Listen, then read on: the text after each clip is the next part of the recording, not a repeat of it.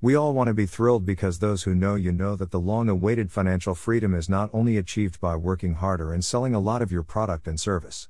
If I'm not an effective salesperson, what entrepreneur am I? If I could summarize this book in a few words, it would be: don't depend on people but on systems. Don't build a business, create franchises. It's not a lot of work. I build franchises, but work done wrong. Parts I took from the book will have front and back after each text.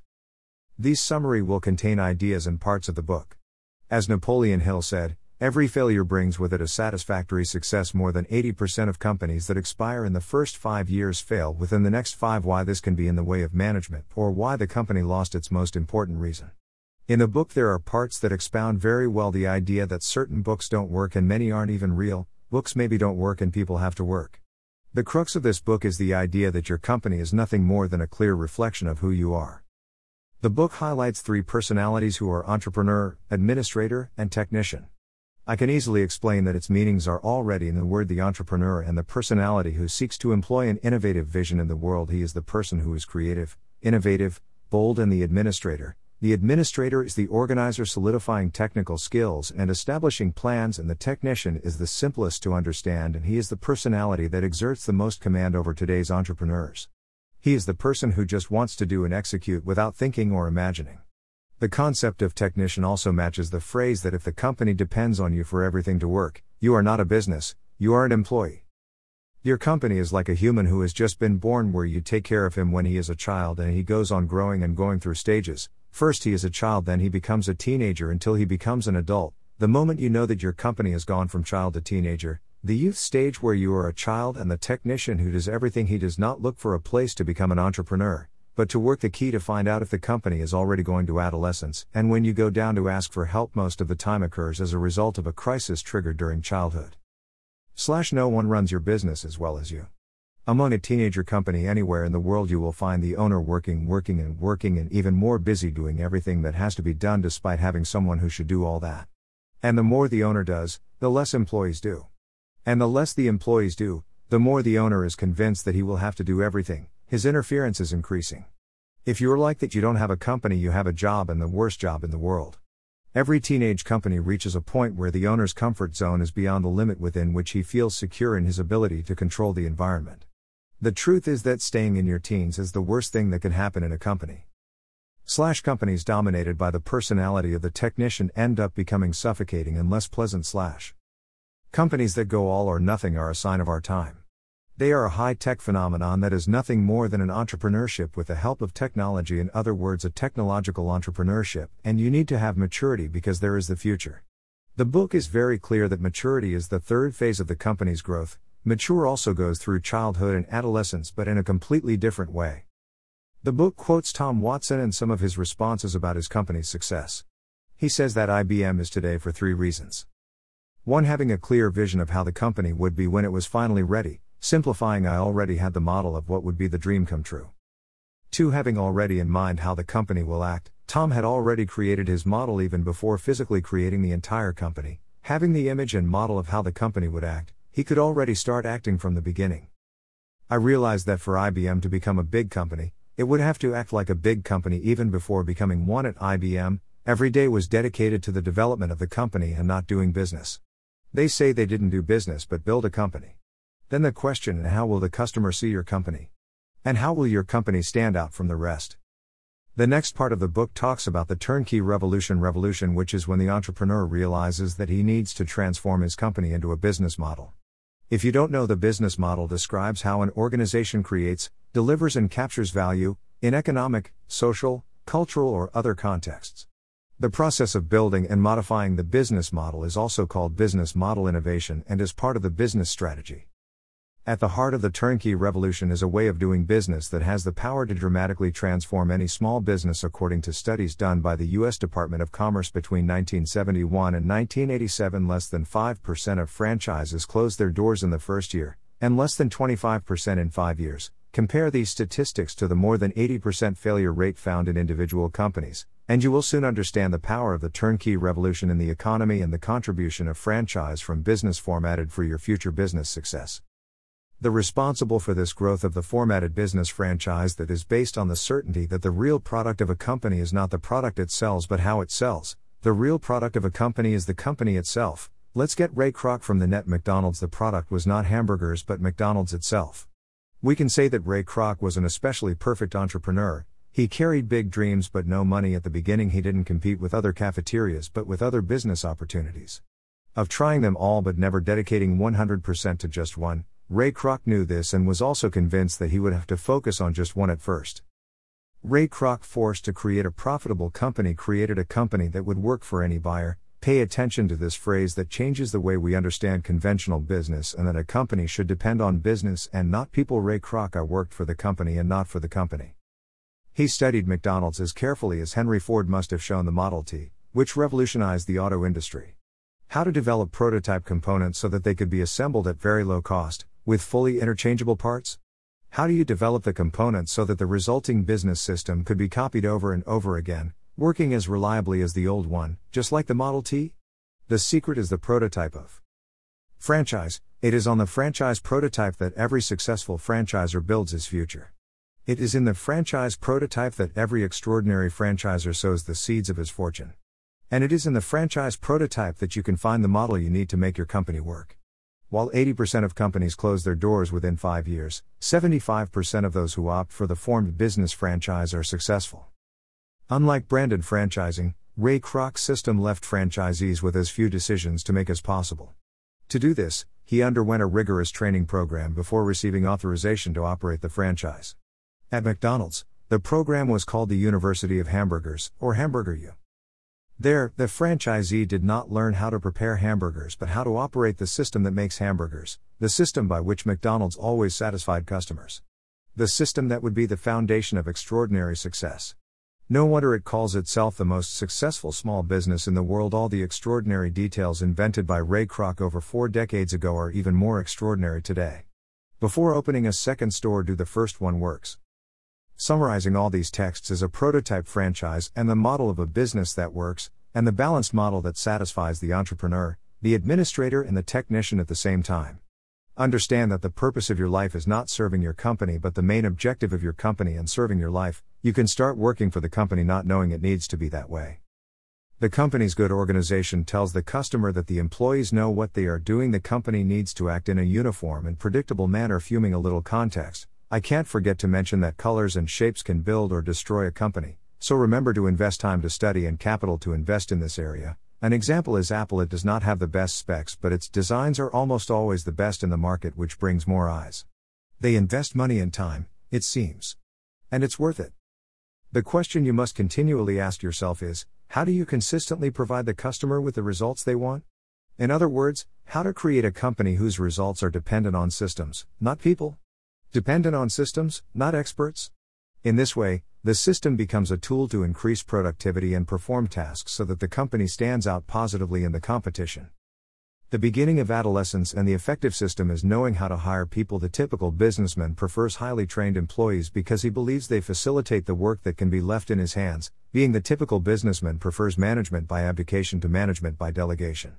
If you don't know how to manage, how will you choose professionals to manage them? They will act according to standards they learned in another company, not according to your standards. Ask the second question: how my product company should work to attract not only customers but also people willing to work on it. Take as an example again that teenager who likes programming, designer and technology doesn't want to work there. Just don't think of your company as a job. Work for the company, not the company, and ask yourself, how can I make my company work without me there? How do I make my people work without me constantly interfering? How to systematize my company so that it can be copied 5,000 times and the last copy works as well as the first? How to have a company and, at the same time, be free from it? How can I dedicate my time to what I like to do, and not what I have to do? The problem was not and never was the company, the problem is you. If you want to get rid of frustration and exercise real control over the business, you need to cut this identification with the company. Part of the business development process. Error tolerance is a very specific part of great company culture, and that lesson comes straight from the top. Champions have to try several times and consequently suffer some failures until the organization learns. Thomas J. Peters and Robert H. Waterman, In Search of Excellence. The 3 innovation activities in an enterprise are innovation, quantification, and orchestration. Error tolerance is a very specific part of great company culture, and that lesson comes straight from the top. Champions have to try several times and consequently suffer some failures until the organization learns. Thomas J. Peters and Robert H. Waterman in Search of Excellence. A tip for sellers: instead of asking "I can help," how about being innovative and questions you haven't been here before? Go through the barrier that the customer only sees you as a seller. You need to be seen as a friend to make good sales and not just be seen as a seller. Think simple words and not too complicated. Innovation is the mechanism by which a company gets the customer's attention and establishes its identity. Isolating innovation does not lead to any place, not only innovative in thoughts, but innovative in practice. The qualification in this context refers to the numbers related to the impact caused by the innovation. If the company does not practice qualification, it costs millions. How would you know if blue clothing has a specific financial impact on the business if you didn't quantify that impact and maintain control over the valuation? The answer is obvious: you wouldn't know. The book leaves some questions that will help you qualify your company. How many customers do you meet in person each day? How many in the morning? How many in the afternoon? How many people call your company a day? How many call to ask the price of products? How many do you want to buy? How many units of product X are sold daily? What time are sales made? How many units are sold per week? What are the busiest days? What is the movement level? A hacker for you to use during your trajectory. And knowing that without a purpose, all habits become boring. Orchestration is really this: a habit. A way of doing things habitually. The company should not occupy the first place on your agenda. Who should occupy this place in you? Ask yourself: what do I value most? What kind of life do I want for myself? How is the life I want? Who do I want to be? What would you like written in the script to be read for them to attend your funeral? Here's your main goal. Realize the importance of the main objective for everything in your life: to live the present according to your vision of the future and the smartest things to do. So, before starting a business or before going to work tomorrow, ask yourself the following questions. How do I want my life to be in general? How do I want my daily life to be? What aspect of my life would I like to be able to say that I know in depth? How I would like to relate to family, friends, partners, business, customers, employees, community? What would I like people to think of me? What would I like to be doing in 2 years? And 10 years from now? And 20 years from now? At the end of life? What specifically would I like to learn in life, spiritually, physically, financially, technically, intellectually? What about relationships? How much money do I need to do what I want? When will I need this amount? The answers to these questions represent a pattern to be used to assess your progress. As long as you don't leave the comfort zone, never know what's here. Strategic objective part. Your arrows don't hit the target. Observe the master, because they don't go far enough spiritually. The first pattern, money. The first pattern of the strategic objective is money. Gross revenue. How big is your vision? How big will the company be when it is fully developed? A $300,000 company? 1 million? From 500 million? Answer these questions to already have a conviction of your company practically present. How to know if this is possible: by determining if your company is an opportunity worth pursuing, an opportunity worth seizing. The business is in line with trends. Trends become a trend because they are relevant. If an opportunity allows you to be aware of your target audience's market, it's worth pursuing. Look for these signs of good business potential, and when you see them, don't waste your time and grab this opportunity. The first question to ask when creating standards for the strategic purpose is: what will serve my main purpose? In other words, how much do you need to live free without work? The second pattern, an opportunity worth it to grab. One opportunity worth seizing is a company that can meet the standards you've created for both the core purpose and the strategic purpose. If this is reasonably possible, the company is worth it. If reasonably impossible, forget about the deal, however exciting, advantageous, and attractive it may seem. Run away, or you'll waste your precious time, and you might miss some real opportunity. How to find out if you are facing a real opportunity? Look around. Ask yourself, does the company I have in mind solve the problems of a large group of customers? The answer points out what you should sell and to whom. The merchandise and what the buyer takes concretely. The product is what the buyer feels about the company. The small business is a practical place, not idealistic, but for the practice to work, idealism must be present. An example in the infamous Chanel commercial. The scene changes quickly and frequently to other shots, including that of a tall building. The only sound is the music, which supports the suggestive visual ballet. The dark shadow of an airplane runs vertically through the building. The woman approaches the man. The music continues. In a tone of voice that suggests intimacy and seduction, he whispers, "May I ask a question?" You don't hear the answer. She just tilts her head back, closes her eyes and opens her mouth slightly. The message appears, "Share the fantasy. Chanel." Not a word about perfume, the merchandise. The commercial sells the product that is nothing but fantasy. In fact, no one is interested in the merchandise, people buy feelings. There are no specific numbers of standards for strategic goals, there are only specific questions to be answered. Organizational strategy. Every organization and hierarchy.